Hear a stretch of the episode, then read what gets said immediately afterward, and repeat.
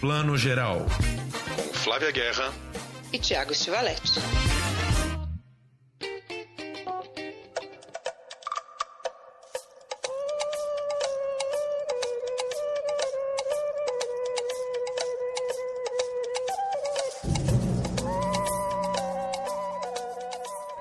Bom dia, boa tarde, boa noite para você que está escutando o Plano Geral, seu podcast de cinema e streaming, edição 84. Já entramos em dezembro, final de ano chegando. Daqui a pouquinho a gente tem uma entrevista muito legal sobre Aruana, segunda temporada, a série da Globoplay aí estrelada por Leandra Leal, Thaís Araújo, Débora Falabella, um elenco gigante. E a gente vai falar com a Stella Renner e o Felipe Binder, que são a criadora e o diretor da série, que vão contar tudo sobre essa segunda temporada. Final de ano chegando, a gente já vai abrir hoje a nossa sessão retrospectivas, os melhores do ano, começando por séries de TV, mas antes eu chamo minha querida amiga Flávia Guerra. Bom dia, boa tarde, boa noite. Bom dia, boa tarde, boa noite. O ano chegando ao fim, meu Deus. Voou. E a gente com a língua no chão, mas a gente tem que fazer a nossa retrospectiva porque é a hora de fazer o balanço e porque o povo gosta, né? É sempre bom da gente lembrar, apesar da nossa cabeça, como a gente estava falando aqui agora há pouco, é uma, é uma grande panela entre 2020 e 2021, né? Tudo se confunde. É um bololô, a gente não sabe mais. Quer dizer, esse ano pandêmico foi o ano que não terminou, mas também voou, a gente não lembra mais, não teve, não teve, teve um carnaval, não teve o outro, Réveillon, não lembro, enfim, não me lembro. Mas é boa essa nossa retrospectiva também para quem não viu muitas coisas, anotar, fazer sua listinha e botar aí em dia. Naquela semana também que tem uns 25 dias entre Natal e Ano Novo, né? Que a gente acha que vai dar para fazer tudo que não fez no ano e obviamente que não dá. Mas janeirão, né? Janeiro costuma ser, não para todo mundo, mas um mês um pouquinho mais sossegado, que dá para ver alguma coisa. Eu contei aqui, é, foram 36 séries vistas esse ano. Não vou enganar ninguém aqui, tá, gente? Não que eu tenha chegado ao último episódio de todas as séries, mas essas que eu contei são séries que eu vi pelo menos ali, pelo menos até a metade. Claro que as que a gente amou viu até o final, mas tem uma ou outra aí que a gente larga pelo caminho, porque hoje em dia é um pouco isso, né? Também é uma oferta de conteúdo gigante, você vai remando do jeito que dá. Tem uma outra série que agora, na hora de fazer a retrospectiva, eu falei, ai meu Deus, eu esqueci que eu tinha largado ela, eu gosto dela, mas eu preciso terminar de ver. Acontece também, né? Acontece, porque a nossa vida aqui não é só série, né? A gente também lê, a, quer dizer, tenta. A gente vê os filmes, né? E tenta ter uma vida também, né? No meio disso tudo aí. Exatamente. E, bom, vamos começar um pouquinho pelas séries gringas. É, queria falar que, bom, primeiro foi um ano em que eu acho que até pelo desgaste de 2020 e 2021 também foi um ano ainda muito puxado, né? Brasil sempre com as péssimas notícias o tempo todo.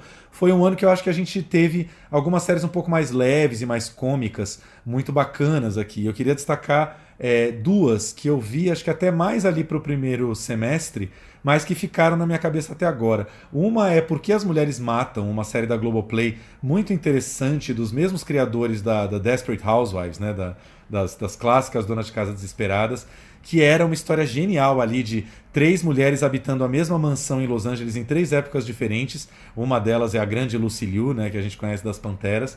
E que, cara, é uma série no mesmo timing cômico da, da, da Desperate Housewives e muito divertida, com os diálogos maravilhosos, enfim, série de comédia para você relaxar e se divertir muito. E uh, isso que eu vi no primeiro semestre foi a primeira temporada. Eu vi que a Globoplay acabou de disponibilizar a segunda temporada, que é um novo elenco, uma nova história, e que eu não tive tempo de ver ainda, mas eu lembro que foi um dos destaques do ano. E a outra foi a Love Life, que é a série da Anna Kendrick, é, Kendrick fez aquele filme, sempre esqueço o nome, filme com George Clooney lá do, do que ele vai acumulando milhas, é o é Amor Sem Escalas, Amor Sem Escalas, é esse filme. Essa é a Anna Kendrick, que é uma série da HBO Max em que ela em que ela vai encontrando vários namorados. É uma, é uma, é uma série sobre relacionamentos, uma moça solteira em Nova York tentando encontrar o amor da sua vida. Não é levinha igual Sex and the City, tem uns momentos melancólicos, mas episódios de meia hora, curtinhos, assim, muito gostosos de ver. É uma série também que eu recomendo muito. Muito bem, sabe que eu não vi essas duas, parabéns para mim, mas é essa daí já estou fazendo a minha listinha né, aqui que o Thiago está recomendando. Realmente, o começo do ano, essas são. Não, o. Eu acho que esses não são séries. É porque as mulheres matam estreou em janeiro, né? É quando eu estava tentando botar em dia a agenda de 2020, que eu estava atrasada, entendeu, gente? Então tem isso também, tem que correr para ver as novas do ano, que já já a gente vai fazer no próximo ou no próximo episódio nosso aqui, a gente vai fazer o que vem por aí, né? A gente vai fazer retrospectiva de cinema e depois o que vem por aí, que é a edição Natal. Então se prepare. Na verdade, porque as mulheres matam, essa primeira temporada que eu vi, ela é de 2019, mas ela lançou no Brasil na Globoplay esse ano, né? Teve um pouco Isso aí. isso. É, tem esse calendário, né? Que, que não é exatamente certinho. Flavinha, fale um pouquinho das suas séries queridas do ano. Olha, eu vou aí, eu já vou pra maio, tá, gente? Que eu pulei essas do começo do ano, que não teve nenhuma assim que ganhou mesmo o meu coração. Mas uma que eu adorei, falando aí em coração, é série brasileira que eu amei, que é Onde Está Meu Coração. Roteiro do Jorge Moura, que a gente conversou com ele aqui. É um núcleo familiar, né, Tiago? Muito bem construído na dramaturgia ali. Né? Uma, uma família que está lidando com um, uma filha dependente de drogas, né? Que tem dependência. Eu gostei demais. Filma muito bem uma cidade que o Tiago tem muita familiaridade, eu nem tanto, mas gosto muito, que é Santos. E São Paulo também. Eu acho que são duas cidades muito cinematográficas. Então ainda tem essa qualidade visual. Eu adorei essa série, Globoplay, né? E que venham muitas outras aí. Porque eu acho que o Brasil está cada vez melhor nas suas séries, né? Isso é uma doença. Nossa filha sempre foi criada solta. Nunca teve limite para nada. A culpa é minha, não é? Quando você é jovem, tudo parece fácil. Nem sempre. Eu também amei muito. É, é, é uma série com a Letícia Colin espetacular, né? A Letícia Colin tá, tá, tá surpreendente. Tudo o elenco tá bem. E essas séries do Jorge, né? Os roteiros do Jorge em geral tem aqueles tempos mortos, né? Tipo, não é uma coisa assim, conflito, conflito, acontecimentos, mil acontecimentos por, por episódio. E eu lembro que quando ela estreou, eu tive um pouco essa sensação, sabe? De estar tá vendo muita série ai, carregada, densa. E essa série, não que ela não seja densa, mas é isso, ela tem uns respiros, assim. Ela tem uma pegada quase de macrosérie ou de mini novela, não sei. Ela tem um andamento mais light que é gostoso de ver, apesar do tema ser tão pesado, né? E isso que você falou de é. Santos é muito verdade, assim, é, é, tem uns planos ali do Cais de Santos que é quase como se fosse um filme de Antonioni, assim, a cidade é filmada de uma maneira chique que eu nunca tinha visto nem na TV nem no cinema. É, e é, e é gostoso a gente ver, né, essas cidades que a gente, que são brasileiras com essa cinematografia, né? Já já a gente vai falar de outras séries é, brasileiras que, que, que, trazem também outras cidades do Brasil, outros cenários, como os americanos sempre fizeram, né? A gente quase que conhece a geografia americana inteira pelo audiovisual deles, né? E eu gostei demais desse trabalho. É uma parceria do Jorge com o Sérgio Goldenberg, né? Que eles são parceiros aí de vários trabalhos, então que eles continuem escrevendo e projetos juntos, porque eu adorei, sem contar que Fábio Assunção está numa fase maravilhosa, Mariana Lima, Daniel de Oliveira, que elenco lindo, né? Então, ficamos fãs aí de Onde Está Meu Coração. Sim, eu estava olhando aqui, pesquisando, que eu esqueci completamente. Ah, sim, a direção é do, do, a supervisão artística é do José Luiz Vilamarim, né? Mas a direção mais próxima ali é da Luísa Lima, que é uma menina nova. Eu lembro que o Jorge até comentou muito na entrevista com a gente, que é uma menina nova que está crescendo lá na Globo e que faz um super trabalho aí nessa, nessa série. É isso aí. Acho que ela dirigiu alguns episódios do Onde Nascem os Fortes também né? E acho que ela ou, ou ela está na equipe aí de direção também de onde nascem os fortes e de o Rebu. Então é bom demais também ver que os profissionais brasileiros estão né, navegando aí pelas séries, pelos projetos. É isso que a gente quer. Vamos, vou, vou aproveitar que você puxou o gancho já séries brasileiras para falar de duas séries que eu amei muito esse ano brasileiras e muito feliz assim de ver que essas duas séries a gente trouxe o pessoal para entrevistar aqui, para conversar. Então quem tiver mais interesse procure nas edições anteriores aqui porque tem entrevistas muito legais. Uma delas é a Sessão de Terapia quinta temporada, que eu acho que foi uma temporada muito forte, talvez um dedinho abaixo da 4, mas com personagens muito fortes, como o do Christian Malheiros fazendo o motoboy. Tem Letícia Colim também, de novo, fazendo a, a, a, a mulher com depressão pós-parto, né? E, enfim, personagens muito interessantes nessa quinta temporada que, que me fizeram, assim, maratonar mesmo, assim, prender bastante.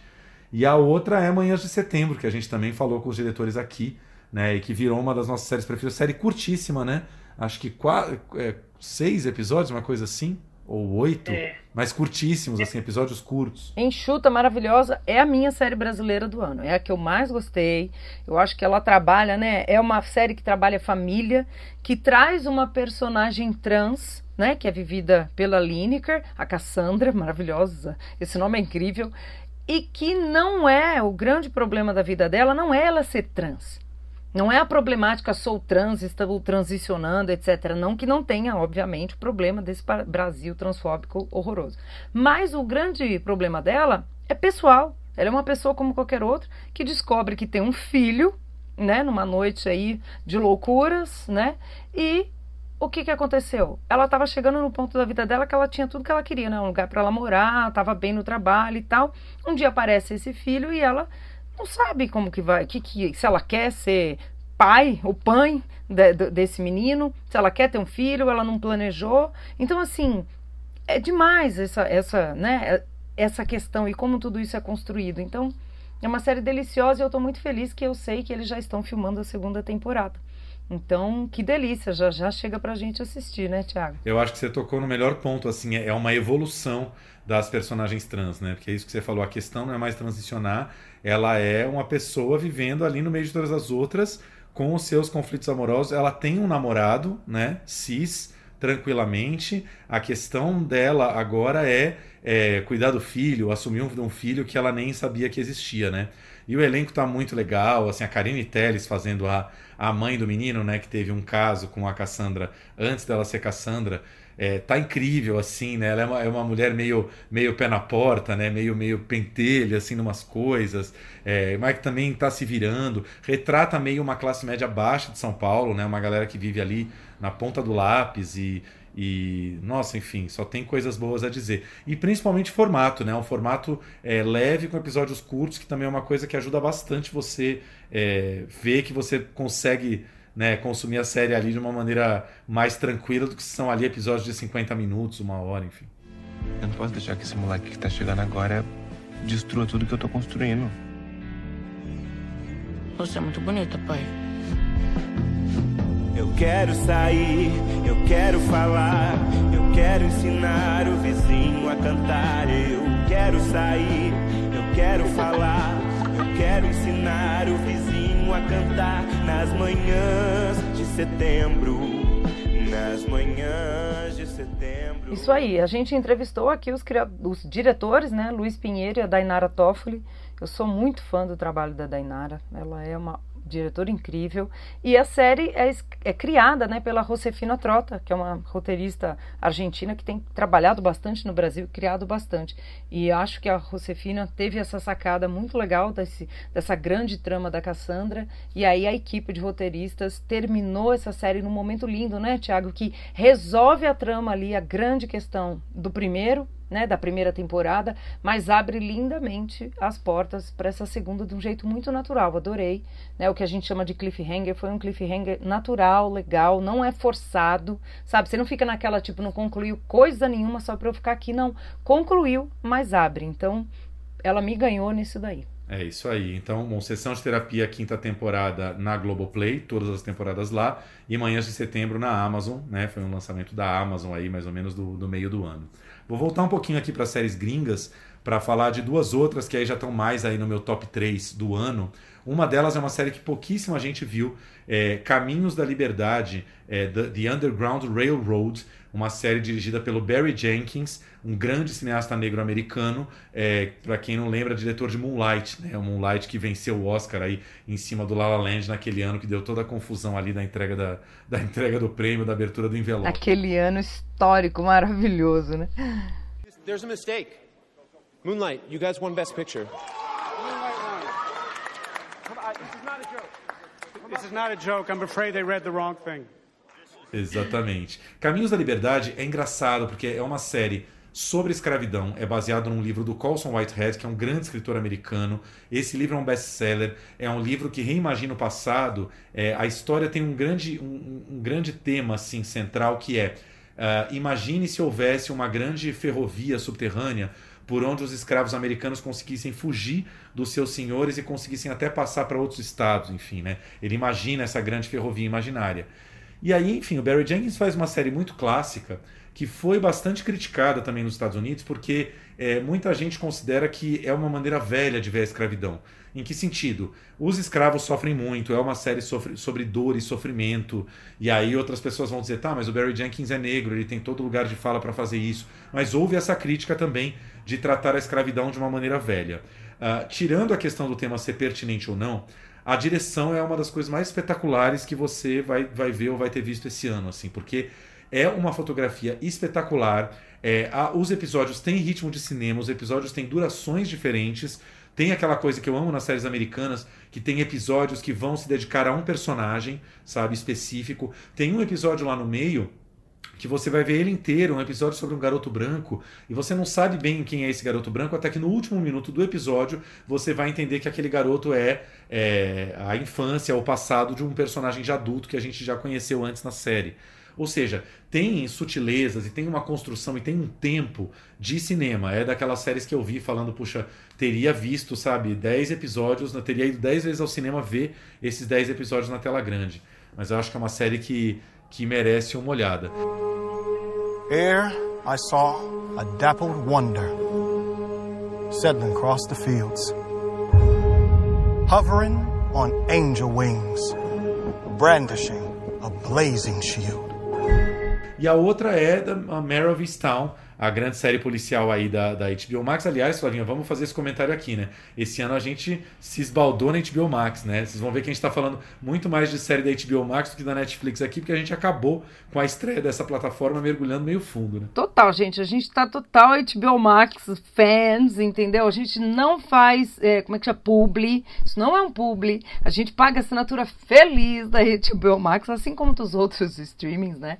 E e eu acho que é maravilhoso ver, né? É, outro dia alguém estava fazendo uma análise de mercado de séries, mercado de streaming do Brasil, e, e, eles falaram isso.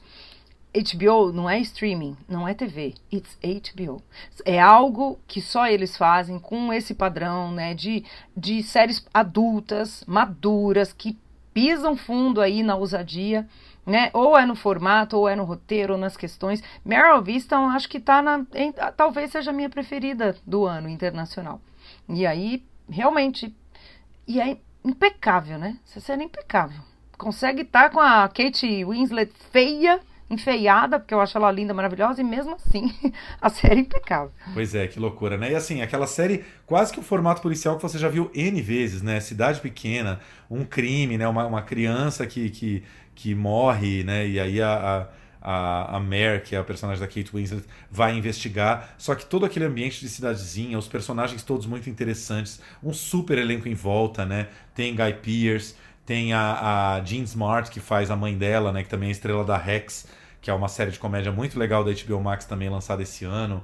Enfim, é, tem um elencão assim, acho que são, se eu não me engano, sete episódios é, grandes ali, né, de uns 50 minutos, mas eu acho que é um suspense muito bem construído. Acho que pouquíssima gente vai chegar no último episódio sacando exatamente quem é o assassino, porque o, o roteiro realmente é, é, surpresa atrás de surpresa, né? É, exatamente. É roteiro, é, é surpresa e algo que a gente, eu e o Thiago pelo menos adoramos, que é uma personagem que é real, assim. Ela é uma mala, ela é uma pessoa grosseira em vários momentos, mas ela também é humana, ela tem um trauma, ela tem fragilidades, né? E não é por isso também que ela é uma é, vítima, né? Vitimizada, assim como os outros personagens da trama. Então, e ao mesmo tempo é uma série que tem um algo de muito é, como a gente diria isso, muito ousado, né? Muito limítrofe, que é o assassinato de duas garotas. Então beira ali essa coisa de série de psicopata, né? É, ela entra quase nesse terreno, mas ela também é uma série de drama de família. Então, receita pra gente amar, né, Tiago? I want to thank everyone for joining us to celebrate the proudest moment in East Town sports history. And finally, Miss Lady Hawk herself, Exatamente. Mare of Easttown, mais uma série aí da HBO Max. E aí vou agora para as cabeças, a minha preferida do ano. Você já falou a sua que é Mare of Easttown, a minha tá quase ali também em segundo lugar. Mas é uma série que fez um caminho que muitas séries têm feito atualmente, que é ela não bombou tanto na grande mídia, na grande imprensa de cara. É, ela começou num boca a boca mesmo. As pessoas foram vendo, começou um movimento de internet de uma pessoa indicando para outra. Foi a Isa, nossa amiga, que falou para mim: você já viu? Tem que ver, é muito legal. E eu tava levemente preguiçento, não sei se eu quero ver essa série agora. Quando eu peguei um fim de semana ali, os seis, sete episódios dela, eu fui direto assim, que eu achei um roteiro fantástico, que é The White Lotus. Essa série de comédia da HBO Max também, né? Na verdade, do selo Max tem isso, né? HBO Max tem séries da HBO e tem outras que são do selo Max, produzidas direto para o streaming mesmo, né? Nem é para TV aberta. Mas que fala desse resort no Havaí, onde vai chegar ali alguns grupos de turistas, né? Todos brancos, todos ali, né? Com bastante dinheiro tal, e a relação deles com os funcionários.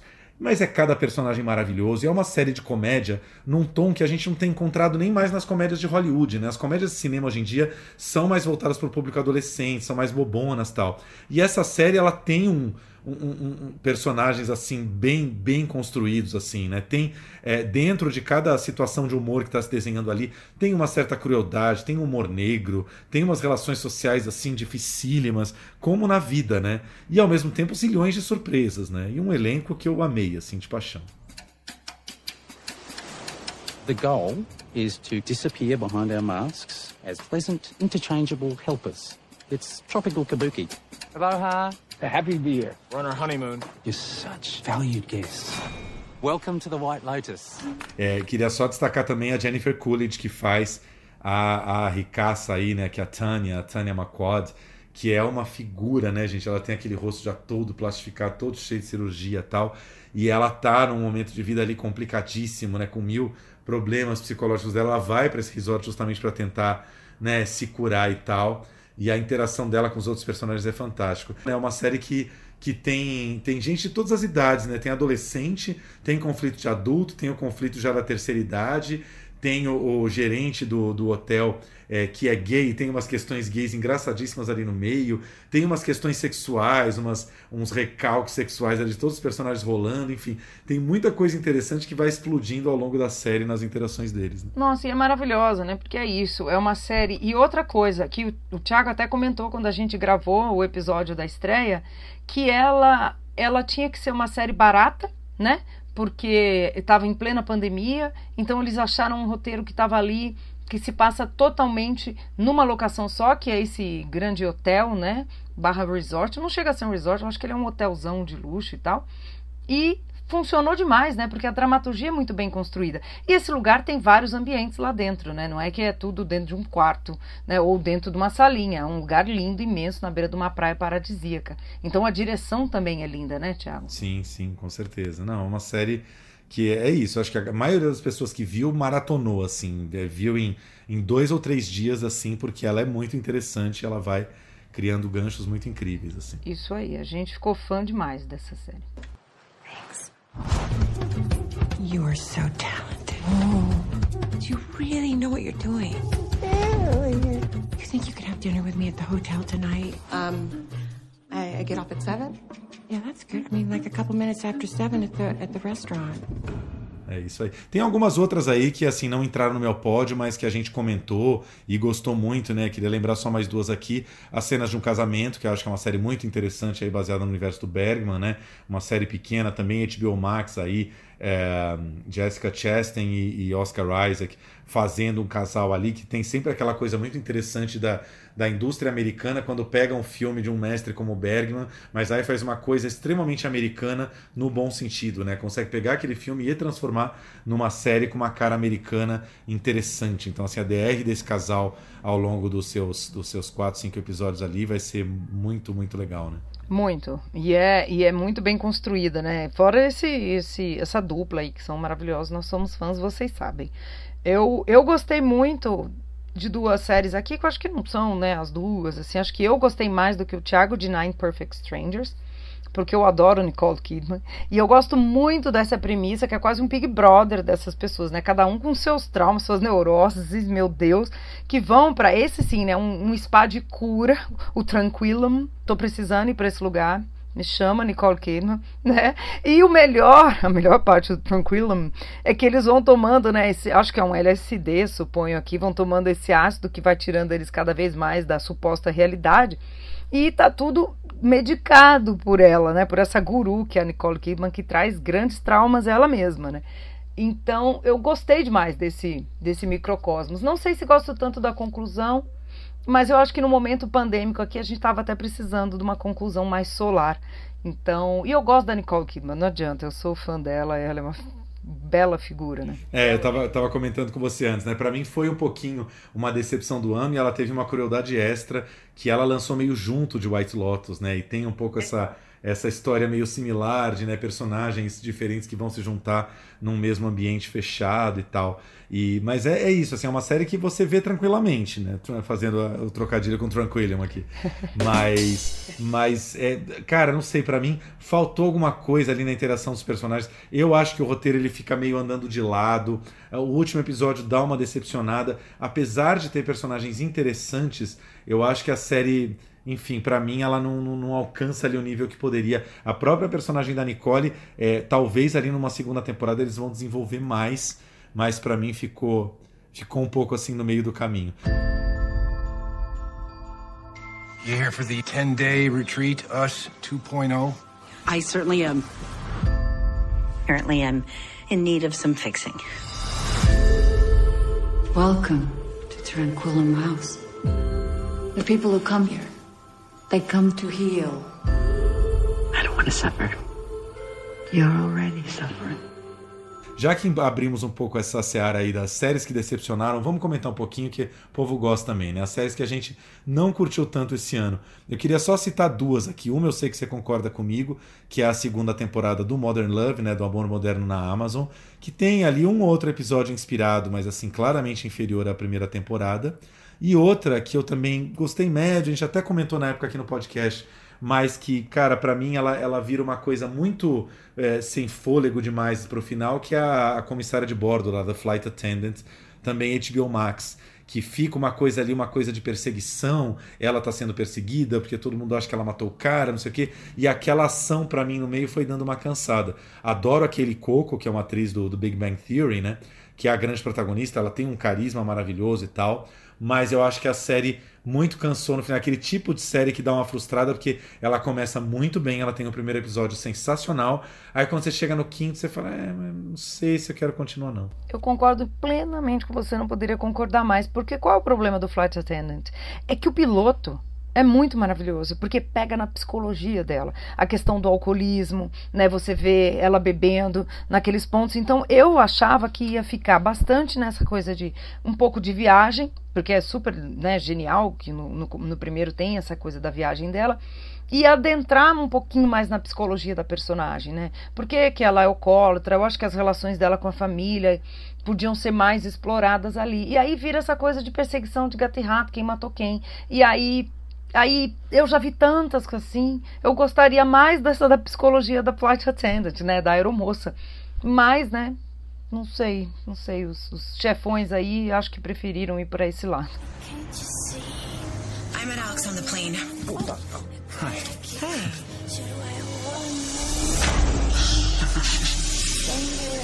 We had dinner in Bangkok.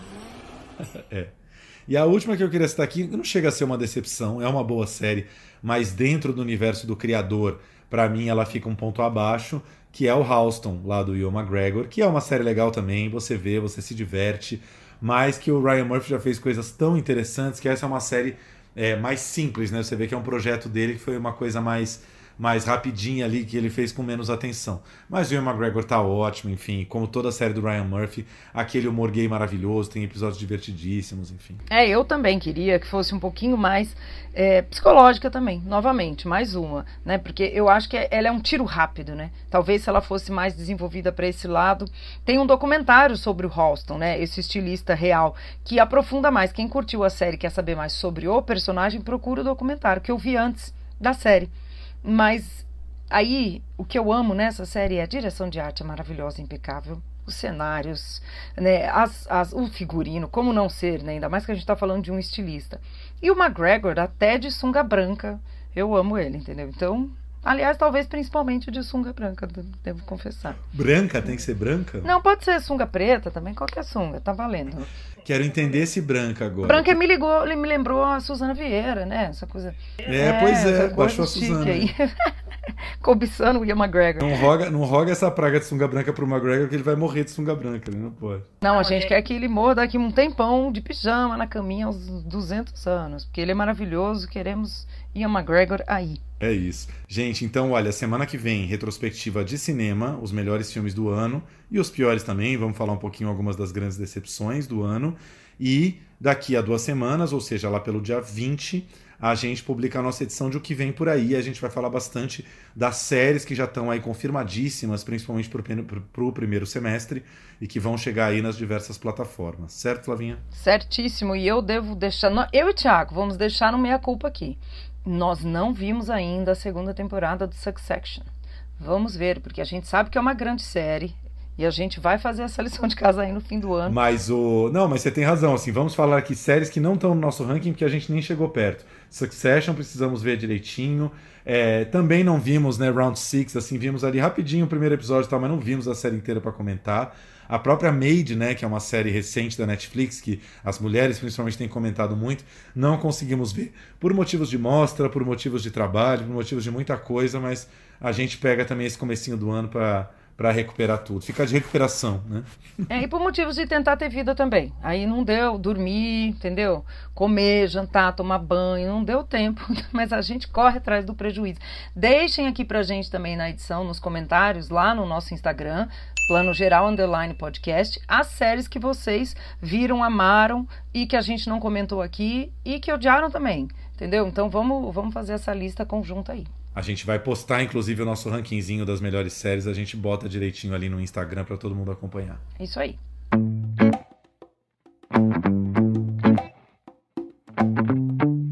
E agora a gente recebe duas personalidades, figuras e profissionais que eu acompanho, admiro muito e que são a criadora, uma das criadoras, né? Porque tem, tem mais que um criador, e o diretor de uma série que a gente também vem acompanhando, adorando, que é Aruanas. Está na segunda temporada, estreou recentemente e acho que cada vez mais vai conquistar mais né, corações e mentes aí com as suas com as suas pautas e sua trama, né? Muito bem engendradas. Então, recebo aqui agora a Estela Renner, que eu já, né, como eu já falei aqui, admiro demais, acompanho o trabalho da Estela e eu acho que ela faz sempre esse, esse movimento muito interessante de unir pautas e tramas muito bem né, desenvolvidas aí, tanto no documentário como ficção agora. E o Lip, que é o André Felipe Binder, que é diretor de Aruanas e que também vem dirigindo muito bem essa trama que tem tudo a ver com o mundo contemporâneo. Obrigada por estarem aqui e para completar, Tiago Stivaletti nessa conversa. Oi Flávia, tudo bem? Oi Tiago, oi Lipe, obrigada por estarem abrindo esse espaço aqui para a gente falar de Aruanas. A gente é que agradece, a gente é super fã, imagina. Obrigado, gente. A gente é muito fã da série. Eu já começo perguntando uma coisa. Como é que vocês conseguem a proeza de reunir esse elenco que nem novela da Globo consegue, que é um negócio, assim, vocês têm de protagonista. Leandra Leal, Thaís Araújo e Débora Falabella. Camila Pitanga de vilã. Nessa segunda temporada temos Daniel de Oliveira e Lázaro Ramos participação de Lima Duarte, sem contar mais uns 10 coadjuvantes incríveis que eu não vou nem mencionar aqui. Como é que vocês conseguem juntar esse povo e ainda conciliar a agenda? Assim, eu acho um prodígio. Ah, é, foi, na, na verdade, assim, ao, ao, vários, vários atores e atrizes são amigos com quem eu já tenho trabalhado, então, graças a Deus, a gente vai ganhando uma credibilidade com as amizades. É, o, o Joaquim de Almeida foi uma tentativa que deu muito certo, que a gente eu descobri o telefone dele em Los Angeles, ele acabou aceitando, que foi uma alegria, ele foi maravilhoso. Lima também, eu venho do, do outro lado do paraíso, que, que uma grande parceria que a gente teve. É... E a gente também teve uma sorte de estar numa entre-safra de novelas e séries para conseguir Lázaro, Daniel, que são atores muito requisitados. E, e o resto é só, foi só alegria, né? Porque eles são grandes atores. É, para a primeira temporada a gente tem que agradecer muito a Thaís Araújo, porque ela foi a primeira pessoa que a gente deu os roteiros. É, quem escreveu, o outro criador é o Marcos Nist, a gente escreveu a primeira e a segunda temporada juntos. E criamos também, logicamente. E a gente deu para Thaís é, ler. Ela foi a primeira atriz a ler. E ela amou os roteiros. Ela foi lendo, foi lendo, manda mais, manda mais, manda mais. E ela virou meio que uma embaixadora. Ela falou: Leandra, nem precisa ler, só topa. Camila, nem precisa ler, só topa. E, e a Débora também. É, então acho que a gente tem muito a agradecer a, a Thaís. É, com certeza. E é um jogo entre amigas, né? É, e é um jogo entre amigas que eu acho que funciona demais com elas também, né? Não que os atores, né, atrizes têm que ser amigos, mas essa química entre elas rola muito bem, que tem que rolar na tela também. Ô Estela, Estela e Lipe também, mas eu queria te perguntar, você com o Marcos, né, nessa criação dessa trama, conseguiram equilibrar muito bem a questão né, do, do, de trama, de relações pessoais, pessoas que são falhas, né, que né, cometem erros, tem questões ali na vida, com esse macro tema, né, que diz respeito a todo mundo, não dá mais para falar que não diz respeito, que é o mundo, né? Basicamente, a Amazônia, agora nessa segunda temporada, a questão do aquecimento global, combustíveis fósseis, né, fontes de energia de um jeito em que a gente vai acompanhando a trama, o grande público, e vai se interessando e aprendendo, sem ser didático, né? Aquele didático, né, que às vezes o documentário tem, eu adoro, todo mundo sabe que eu sou apaixonada por esse, né, pelo cinema documental, mas que a ficção consegue conduzir de uma outra forma. Então, como é que é esse desafio? Foi na primeira temporada e continua sendo na segunda, né? Porque não é que acaba, né? Vence isso na primeira e na segunda isso já tá ganho. É, é, é uma nova partida, né? Eu acho que a nossa vivência com documentário ajudou, ajudou muito, né? A Maria Farinha é, se dedicou mais de 10 anos só fazendo documentário. E a gente ter rodado o Brasil em todos os estados e rodado o mundo também fazendo o começo da vida, deu pra gente uma vivência muito enriquecedora em relação ao humano, né? É, porque vocês sabem, com o documentário a gente tem uma permissão muito especial, que é de entrar na casa das pessoas, na intimidade das pessoas, que um turismo jamais permitiria, né? Turismo é uma coisa, turismo é uma coisa velada, emparedada, você fica em hotel, você não mal conversa com ninguém. O interessante é você documentário, é deitar no chão da casa das pessoas. Mas é uma coisa que dá pra gente muito, muita musculatura. E eu acho que trazer também a ficção é, tem um pouco a ver com a minha formação. É, eu, eu fiz MFA nos Estados Unidos, University of Miami, em, em, em cinema, motion pictures. E, e, trouxe isso para o Marcos, e a gente caminhou juntos desde o começo. O Marcos tem uma história de vida também cheia de aventuras. Eu brinco com ele que cada vez que eu pego uma ponte aérea para o Rio, agora bem menos durante a pandemia, ele me conta uma coisa que eu nunca nem sonhei que ele já tenha feito. Então, assim, o Marcos é um cara muito vivido. Eu acho que a gente super combina, assim, de dupla. É, e acho que a primeira coisa que a gente faz antes de estruturar o procedural é cuidar da parte emocional dos personagens. Então a gente faz a trilha A, B, C, D, e no caso de Olga também, né, tem a vilã, não são as quatro protagonistas. A gente vai até o fim com a trilha emocional e depois a gente traz o recorte é, procedural também, e claro que equilibrando, se o procedural tá bem, o emocional tá mal, se o emocional tá bem, o procedural tá bem, né, para sempre ter o, o, movimento aí que a última coisa que a gente faz é abrir os roteiros. A primeira coisa que a gente faz, a gente gasta muito tempo nessa engenharia das trilhas e como elas se cruzam, como elas se atrapalham, como uma é obstáculo da outra antes de realmente Uau! Criar as escaletas e abrir as cenas devagarinho. É meio que. É, abrir as cenas é pintar a casa, é comprar os móveis, a parte de estrutura, tá, é o pedaço que a gente gasta mais tempo. É, eu quero saber do Lipe como é que é dirigir né, essa trama, porque realmente esse equilíbrio que a Estela e o Marcos trazem né, na, na, nos roteiros também tem que ir para a mise-en-scène, né, para a direção, para os atores, para esse né, o real ali do, do roteiro, né? Quando o roteiro vira 3D, né? Sim. É, eu, eu, é engraçado, eu falei isso com a Estela hoje. É, eu, tô, sei lá, no meu vigésimo trabalho do audiovisual, tem é, muitas coisas que eu adorei fazer, como Verdades Secretas, um, é, Império, vários trabalhos bacanas, mas eu acho que esse é o, é o trabalho que mais me representa, porque é, eu, eu, realmente sou muito apaixonado pela trama, é, pela, pela, necessidade de estar falando sobre isso. E quando eu olhei, quando eu vi o texto pela primeira vez, há dois anos e meio atrás, eu, eu já me apaixonei e, e, eu acho fantástico isso que, que a Estela e o Marcos fazem. É, a gente teve uma sintonia muito grande, sabe, para colocar esse trabalho de pé é, todas as ideias, tudo que a gente queria fazer, até na, na pandemia, inclusive.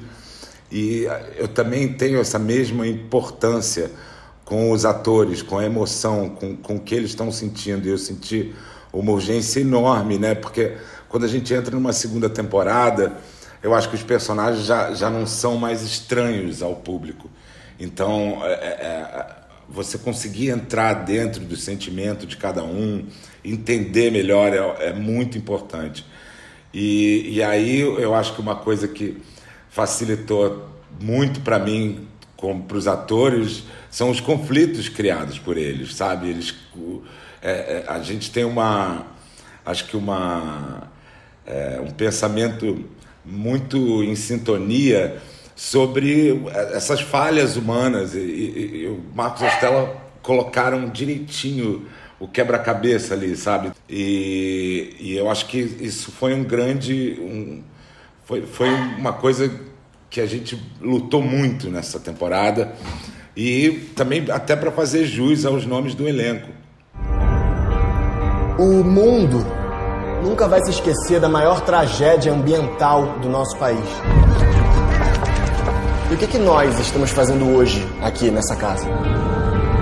Tendo que discutir uma medida que quer isentar um trilhão de reais em impostos em favor de uma matriz energética poluente. É, queria falar um pouquinho da questão da poluição do ar, que como vocês bem colocam no release, a primeira temporada gira em torno de Amazônia, que é uma coisa que infelizmente a gente sabe que é muito distante, que tem uma parte da população brasileira que fala ah, mas se é para desmatar a Amazônia e desenvolver o país e aumentar a economia, tudo bem, né? Tem uma questão da Amazônia que fica longe. A poluição do ar é muito perto e vocês falam aí dessa cidadezinha de Arapós, que gira em torno de uma empresa petroquímica. Não tem como não lembrar, né, a gente que tem mais de 40, não tem como não lembrar de Cubatão. Eu lembro quando a gente era criança, nos anos 80, eu lembro as notícias de jornal na TV que mostravam Cubatão meio como se fosse a nossa Chernobyl, né? Tinha uma coisa de essa cidade pode morrer completamente e aquilo pode se espalhar. Foi um pesadelo que viveu muito no nosso imaginário durante anos e depois, é, graças a Deus, né, deu uma, deu uma arrefecida. Mas. É, e, é uma coisa que volta e meia tem na ficção, né? Eu lembro que tem uma novela antiga de 78, do Dias Gomes, Sinal de Alerta, que fala de poluição do ar. Também era uma coisa meio apocalíptica, né? O pessoal usava máscaras e tudo. É, com, e, como é que vocês resolveram que esse ia ser o tema central, assim, a poluição do ar? É, acho que tem muito a ver com a nossa pesquisa. A gente está sempre em constante pesquisa. A gente também nunca é, é, curioso que a gente está sempre fazendo um documentário meio junto com as nossas ficções. A gente acabou de fazer o Começo da Vida 2 lá fora, é, que fala muito de poluição do ar e crianças expostas a ambientes urbanos e a necessidade ela ainda assim tem que brincar, tem que estimular a criança a ir para uma praça, né? É, indico, não sei se vocês tiveram, a Flávia eu sei que sim, mas não sei se vocês tiveram a chance de ver o Começo da Vida 1. E, e a questão da poluição que é, nove, mais de 90% das crianças do mundo respiram um ar poluído. E eu acho que a escolha um pouco das nossas arenas tem muito a ver com as urgências, sabe? Com a aflição, com o que, que é mais urgente da gente falar agora. E realmente a Amazônia está distante e, e, e, a gente precisa fazer um trabalho profundo das pessoas criarem uma conexão e se importarem com a Amazônia, porque o que acontece na Amazônia é, tem, reverbera no planeta todo e também pelas pessoas que moram lá, né? São 30 milhões de pessoas que moram lá. Mas poluição fala com o planeta todo, né? Então meio que Arapós é aqui. A gente se inspira, assim, livremente na história de Cubatão, da década de 60 e 70, e a história de recuperação, mas a gente vive esse inimigo invisível hoje. No, no, é uma pandemia, né? A gente está no meio de uma pandemia e estamos falando de uma outra também. Com certeza. E a gente, e, e como o Tiago falou, eu lembro, era um fantasma para mim, Cubatão.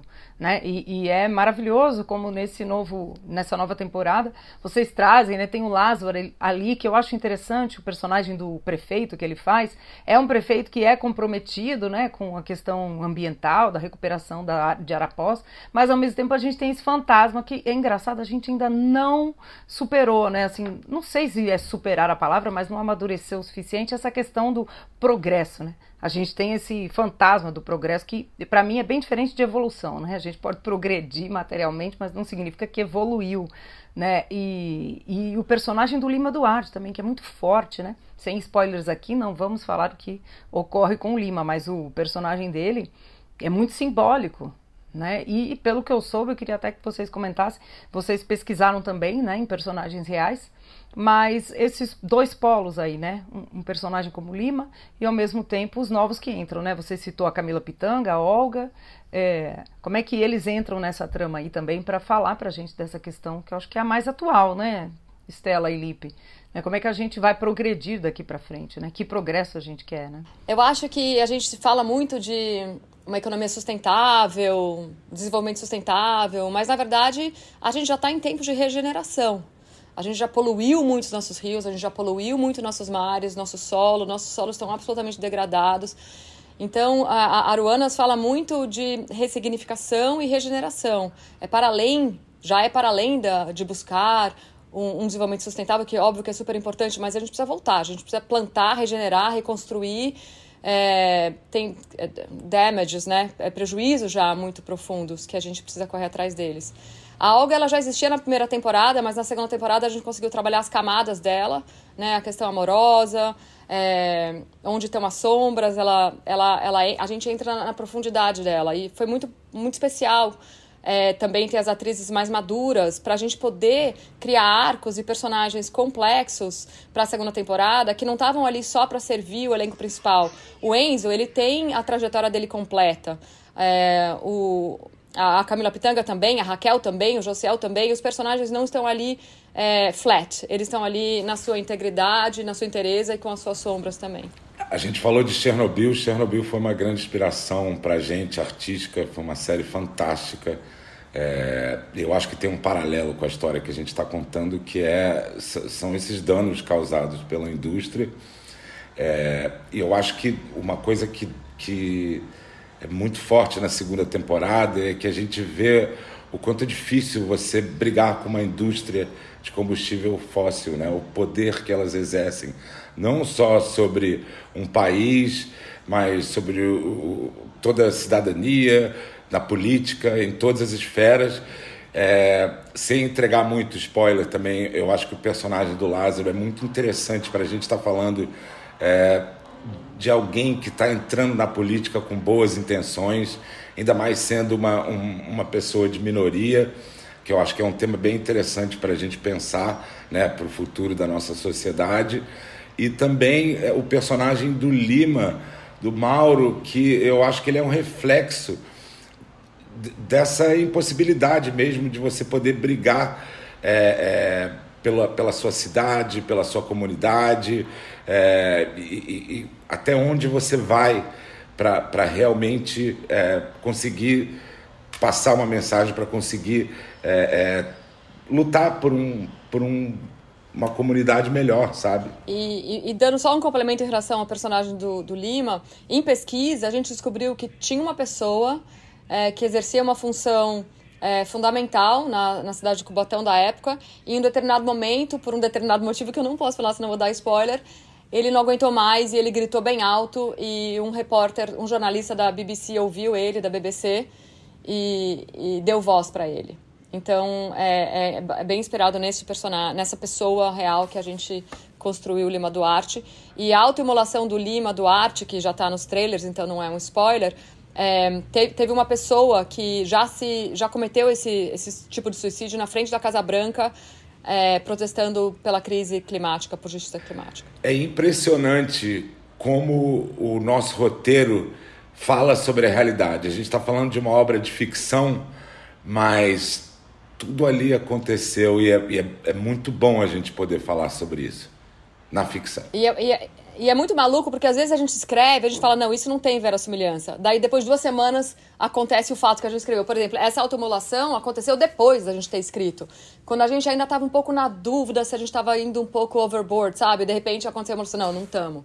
E, e, várias outras coisinhas também aconteceram depois da gente ter escrito. A gente fala, ah, não, então a vida imita a arte, a arte imita a vida e vamos seguir.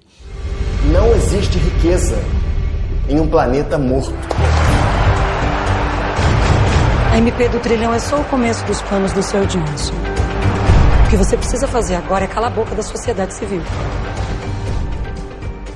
Não, e mais do que nunca a gente está vivendo nessa época em que a, em que a realidade valida as maiores loucuras da, da ficção, né? E vai além, cada vez mais.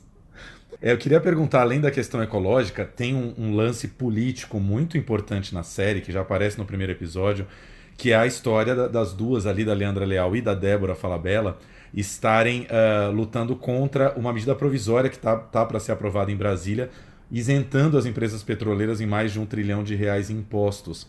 E eu acho que isso toca numa questão importante que é a, a dura realidade que a gente tem nessas né? mega empresas de um lado, com os seus lobbies, né, conseguindo o que querem, é, um Congresso em boa parte, né, uma, um Senado, políticos que se aliam a, essa, a esse pessoal e embaixo você tem as ONGs um pouco maiores, um pouco menores, fazendo um trabalho de formiguinha e tentando principalmente expor esse pessoal e mostrar o, a, a, catástrofe que está acontecendo. E aí eu fiquei pensando que é, esse trabalho de formiguinha das ONGs é, é muito. É, o nosso presidente tenta invalidar esse trabalho o tempo inteiro, dizendo que as ONGs mamam nas tetas do governo, e aí é, é a mesma crise que nós vivemos na cultura, né? Um presidente que consegue emplacar, às vezes, esse discurso de que é, apenas mamam nas tetas do governo, quer dizer, é aquele discurso de dizer que todo mundo pensa como eles, né? E só quer dinheiro. Essa, essas pessoas, não é possível que elas estão fazendo algo para o bem, é claro que elas só querem dinheiro, como a gente. Então eu queria que vocês falassem um pouquinho dessa, desse, é, do que vocês pesquisaram das ONGs hoje, como é que é o trabalho delas, como é que está o trabalho delas nesse momento hoje, em tempos bolsonaristas. É, bom, a Maria Farinha ela nasceu é, por causa de uma ONG. O Instituto Alana, em 2008, é... A Maria Farinha não existia, né? Então, basicamente, a Ana Lúcia, eu e o Marcos resolvemos fazer um filme sobre uh, o problema da publicidade, da comunicação mercadológica sendo direcionada direto para a criança. E a gente fez um filme muito pequenininho que chama Criança Amando Negócio, com orçamento muito baixo, mas o filme teve um impacto muito grande na agenda pública e ajudou o Alana a criar consciência em relação é, ao programa deles Criança Consumo. E com isso a gente resolveu embarcar nessa missão. Vamos fazer uma produtora de audiovisual, onde a única missão é fazer filmes com causas sociais e ambientais. É, então a gente é muito pró, a gente tava, a gente era incubada dentro do Alana, que é uma ONG. 40% da Maria Farinha pertence ao Alana Lab, que é um é, faz parte do grupo Alana que investe em projetos de impacto social, é, negócio de impacto social. E o que eu posso dizer para vocês, né? Desculpa, Thiago, estou me, me alongando aqui na resposta, é que durante a pandemia, se não fosse pelas ONGs, né? E ficou, isso ficou muito claro. Eu acho que as ONGs voltaram a ocupar o espaço é, de credibilidade, mesmo que aí o governo tava, é, teve muito, ainda tenta, né, tirar o crédito. Acho que tanto a ciência, quanto a imprensa, contra a cultura, contra as ONGs, voltaram a ter um espaço de, de amor e de, e de crédito e de importância, porque na hora do vamos ver, quem ocupa os espaços somos nós, né? ONGs, cultura, ciência, jornalismo. Então, é, é, é, difícil, porque a gente realmente vê, a gente vive num, num regime de neoliberalismo profundo, né? A gente entende a confusão que tentam lançar é, de discursos narrativos, e claro que a gente não se confunde, mas muitos é, embarcam nessa narrativa e é muito triste. Mas, ao mesmo tempo, saiu uma pesquisa animadora da Global Scan falando que 65% do mundo deseja transformação. Então, é, às vezes a gente também dá um peso maior do que é em relação a, a esses que propagam fake news, mas, por exemplo, até a Datafolha fez uma pesquisa recentemente, acho que foi em agosto, onde ela detectou que 87% das pessoas querem a floresta em pé e 93% acreditam que, ela, que a floresta em pé pode é, ter um desenvolvimento sustentável. Então, existem muitas pautas que nos unem e eu acho que é nelas que a gente tem que focar. É, no meu caso, eu, eu, eu conhecia, eu, eu, sempre, eu sempre fui fã do ativismo, eu sempre, desde pequeno, acompanho o trabalho do Greenpeace, é, admiro muito, mas era uma coisa distante do meu universo. E com, com esse trabalho uh, eu aprendi muito, eu aprendi muito do universo, sobre o universo da Lana, aprendi muito no Greenpeace, é, com, com a vida da, da Estela e do Marcos, com tudo que eles passaram para mim, e eu senti uma, uma necessidade enorme de ser fiel a esse universo e de realmente mostrar o que é o ativismo, né? Porque às vezes a gente não consegue enxergar que tem pessoas que estão batalhando pelo nosso futuro e que não é, não é uma coisa é, só romântica, assim, é, é, uma batalha muito grande, é muito trabalho. E, e, e é o underdog, né, o ativista, ele sempre está lutando contra algo maior, algo de muito poder, então é, eu, eu, tinha uma necessidade muito grande de, de realmente conseguir passar tudo que eu aprendi nessa experiência para que o público também conheça um pouquinho mais sobre o ativismo, sobre o trabalho das ONGs e, e também é, é, de, de, poder passar uma versão verdadeira do que é isso, sem fake news, sem propaganda, é, através de personagens, através de vidas, através de coisas que a gente acredita. Então eu acho que é, é, é um manifesto, né, Aruanas? Para o ativismo e, e para o futuro do nosso planeta. É, é porque o Lipe é muito humilde, então obviamente ele não vai falar isso sobre ele mesmo, mas o Lipe pegou o roteiro e aprofundou, e distendeu os tempos, e construiu climas, atmosferas, paletas, decisões.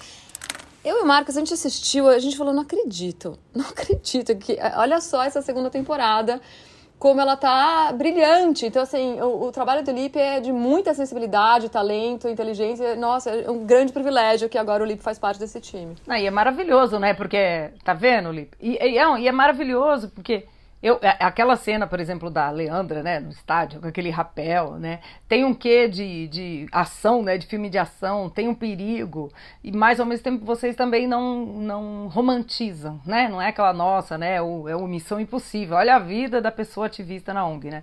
Então, assim, isso acho que constrói um diálogo muito legal com o público, né? Eu queria perguntar para vocês como é que tem sido a recepção, porque eu sei que da primeira temporada foi muito positiva, né? E é onde eu acho que a gente, com vocês, com Aruanas, quebram todo esse folclore né, de que as pessoas não se interessam, não querem saber. Como disse o Tiago, a Amazônia está lá longe, não me, não me diz respeito, né? Então eu acho que a gente vai, vocês foram conquistando, né, com essa trama bem feita, o público que também não necessariamente está atento a essas pautas, né? Então eu queria que vocês contassem um pouco como é que está sendo a recepção dessa segunda até então, né? Que a gente já quer a terceira, né, Tiago? Todos nós, todos nós. A repercussão no Twitter está sendo maravilhosa, assim. É, o, os atores também recebemos ligações do elenco, todos muito felizes com a temporada. É, eu estou acostumado a ter resposta de trabalho que vai ao ar, né? E agora a gente está no streaming, então é uma, é uma, coisa que assim vai vai evoluindo, mas eu acho que a, a segunda temporada tem ela, ela, ela toca mais de uma maneira mais pessoal, talvez para a maioria dos brasileiros, porque a maioria da população vive em grandes centros urbanos ou em cidades ao redor, ao redor dos centros urbanos. E, e essa segunda temporada fala disso, né? E, e, isso é um tema que é universal, né? Todo país tem cidades é, que cresceram através da indústria e que hoje estão sofrendo, sofrendo danos ambientais, seja na água, no solo, no ar, no mar. Então, assim, eu acho que o tema dessa segunda temporada é muito universal e ele é mundial. Então, talvez eu acho que ele seja mais fácil para compreensão, apesar da, assim, do, do tema da primeira temporada sendo a Amazônia, que é um tema gigante para o nosso país, né? Mas, mas, mas acho também, Lipe, não sei se você concorda comigo, comigo, que o fato das personagens terem crescido, né? A Clara, que era uma estagiária, deixou de ser estagiária. A gente entende o drama da, né? Termina com o gancho forte de uma briga, de, uma, de um drama humano, de uma tragédia grega entre duas melhores amigas. Então a gente já começa mais alto em relação aos temas é, que nos cabem, né? Então a gente está falando de amizade, redenção, maternidade, alcoolismo, perdão. Eu acho que isso também, né, Lipe, que a gente conseguiu nessa temporada trazer camadas mais profundas do humano mesmo. Sem dúvida. É, é, eu acho que esse é o, é o, é o grande gol dessa temporada, né? De você realmente conhecer cada sentimento, principalmente das nossas protagonistas, né? É, de evoluir realmente nesse protagonismo feminino que, que a gente fala de uma maneira verdadeira, né? Sobre esse lado humano das pessoas, né? A gente não está construindo é, é, heróis do passado, heroínas do passado, são heroínas modernas, né? Com conflitos e, e ao mesmo tempo batalhadoras e, e, é muito bonita a amizade delas, a união delas. Eu acho que isso é, é um grande trunfo dessa temporada, sim. Tem uma última pergunta para o Lipe. É, você já fez tanta novela, está acostumado a entregar seis capítulos por semana. Queria que você falasse um pouco da delícia de você parar e produzir direitinho 10 episódios bonitinhos ali, um pouco mais tranquilamente. Como é que é isso na sua cabeça? Eu acho que por ter esse background, né, eu, eu pensei exatamente tudo que você falou agora quando eu comecei esse projeto. Aí veio a pandemia. E aí eu tive que usar a minha experiência de fazer, às vezes, seis por dia, porque foi, foi muito animado fazer esse trabalho na pandemia. E apesar do nosso planejamento ter sido maravilhoso, a gente conseguiu organizar tudo. Todo dia era uma vitória, todo, todo dia era uma surpresa. Nós tivemos que fazer milhares de ajustes por restrições, seja de horário, todo procedimento. Imagina você testar 100 pessoas cada 48 horas, cuidar de transporte, de alimentação. Então, é, eu, eu gosto muito mais desse universo da gente poder trabalhar melhor a narrativa e, e ter um olhar mais artesanal para o produto.